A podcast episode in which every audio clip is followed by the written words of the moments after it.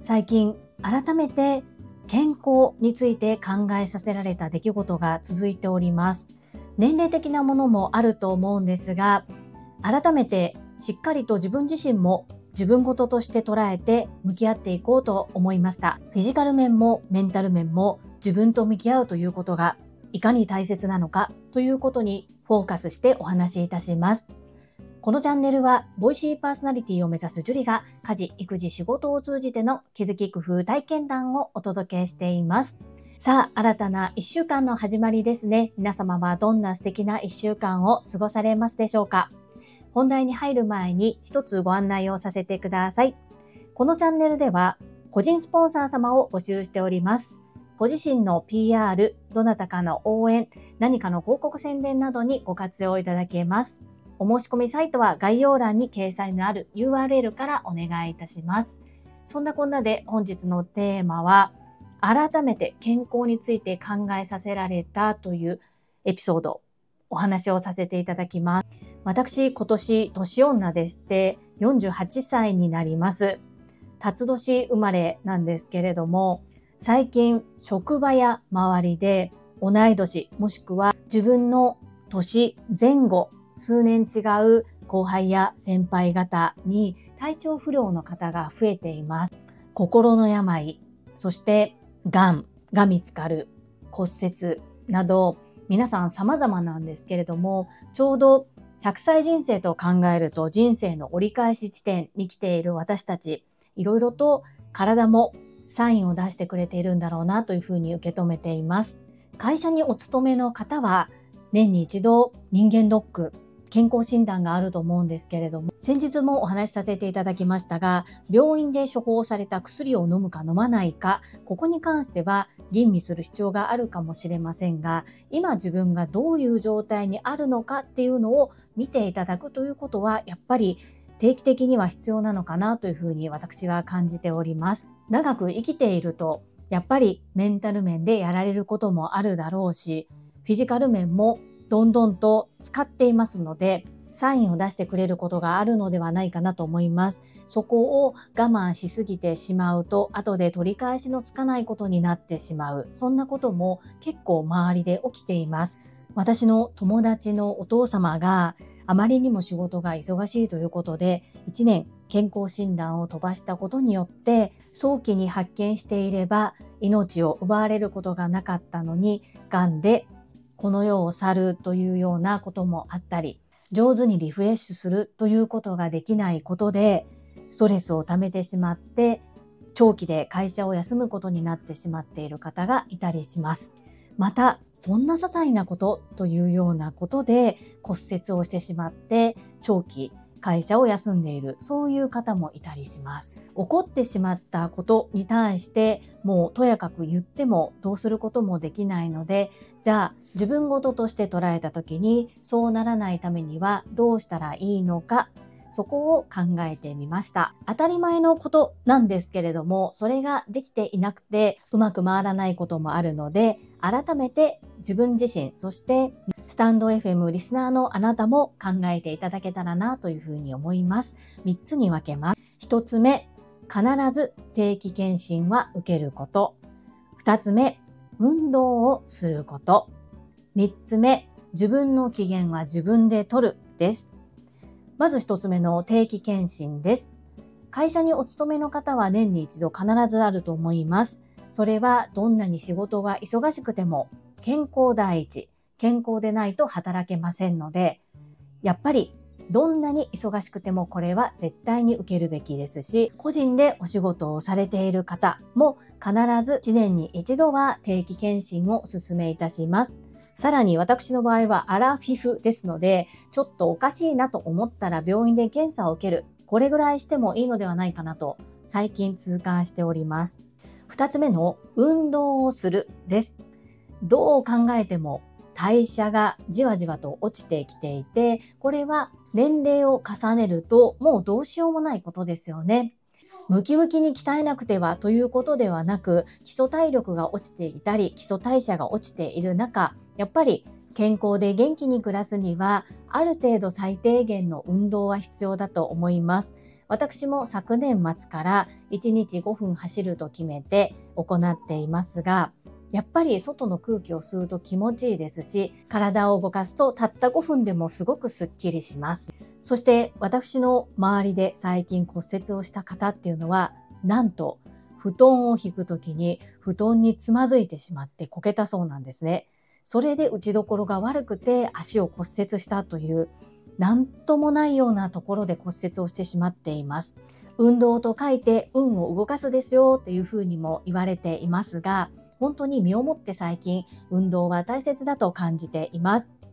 最後3つ目の自分の機嫌は自分で取るです。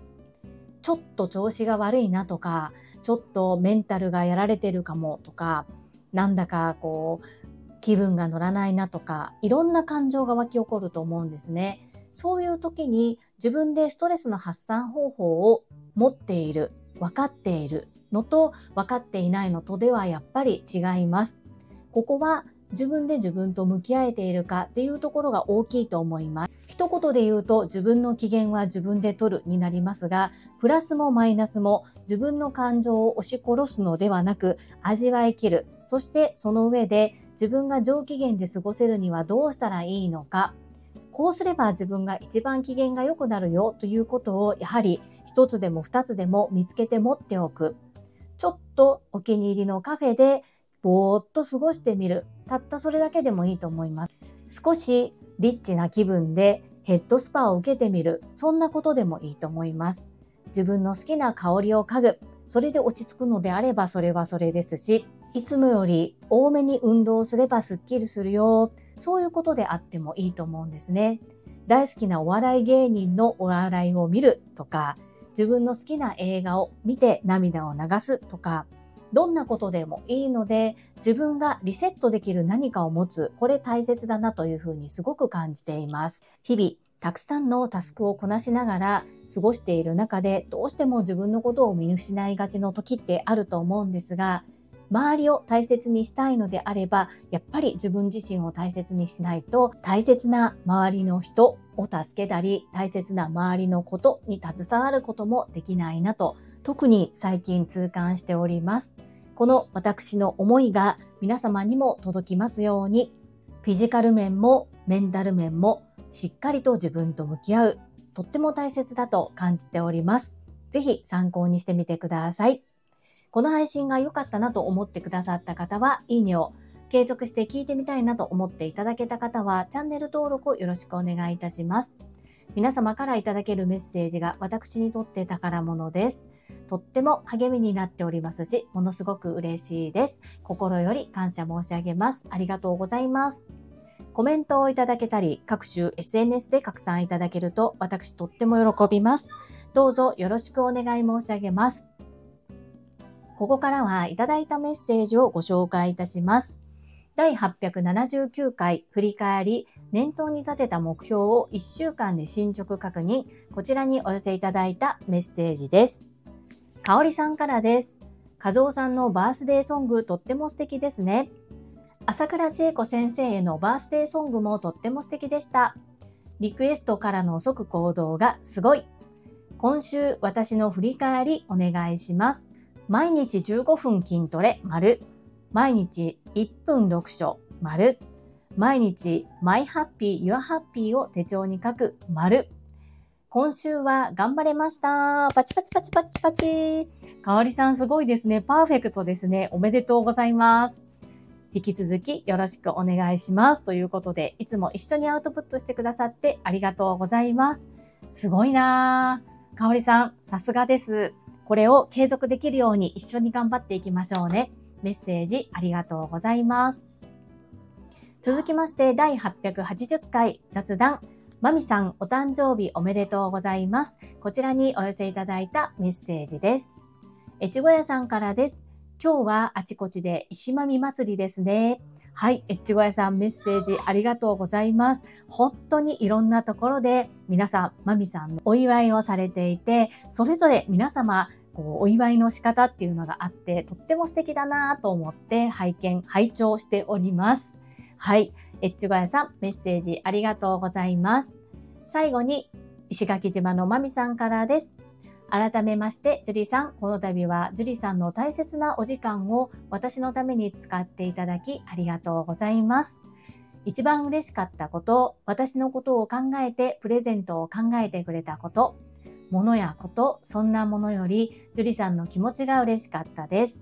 和夫さんともつなげてくださりありがとうございます。マミピー、メッセージありがとうございます。昨日は沖縄の講演会にてきっと盛大にまみさんのお誕生日会が開催されたことと思います。そしてこのスタイフメンバー、さらにはトラファミリーのガタロさんもすっごい動画を作ってくださっていましたよね。本当にガタロさんの愛の塊だなというふうに思いながら楽しく拝見させていただきました。そこに私もメンバーとして加われたことをとっても嬉しく思います。そしてまみさん、いつもいつもみんなのためにたくさんコメントを残してくださったり、いいねをしてくださること、本当に当たり前ではないと思っています。感謝申し上げます。昨日はお誕生日本当におめでとうございました。今年1年もまみさんにとって素敵な1年になります。よろしくします。メッセージありがとうございます。はい、いただいたメッセージは以上となります。皆様本日もたくさんのいいねやメッセージをいただきまして本当にありがとうございます。とっても嬉しく励みになっております。今後ともどうぞよろしくお願い申し上げます。最後に2つお知らせをさせてください。1つ目、タレントのエンタメ忍者みやゆうさんの公式 YouTube チャンネルにて、私の主催するお料理教室ジェリービーンズキッチンのオンラインレッスンの模様が公開されております。動画は約10分程度で事業紹介、自己紹介もご覧いただける内容となっております。概要欄にリンクを貼らせていただきますので、ぜひご覧くださいませ。2つ目、100人チャレンジャー in 宝塚という YouTube チャンネルにて42人目でご紹介をいただきました。こちらは私がなぜパラレルワーカーという働き方をしているのかということがわかる約7分程度の動画となっております。概要欄にリンクを貼っておりますので、合わせてご覧いただけると嬉しいです。どうぞよろしくお願い申し上げます。それではまた明日お会いしましょう。素敵な一日をお過ごしください。スマイルクリエイタージュリでした。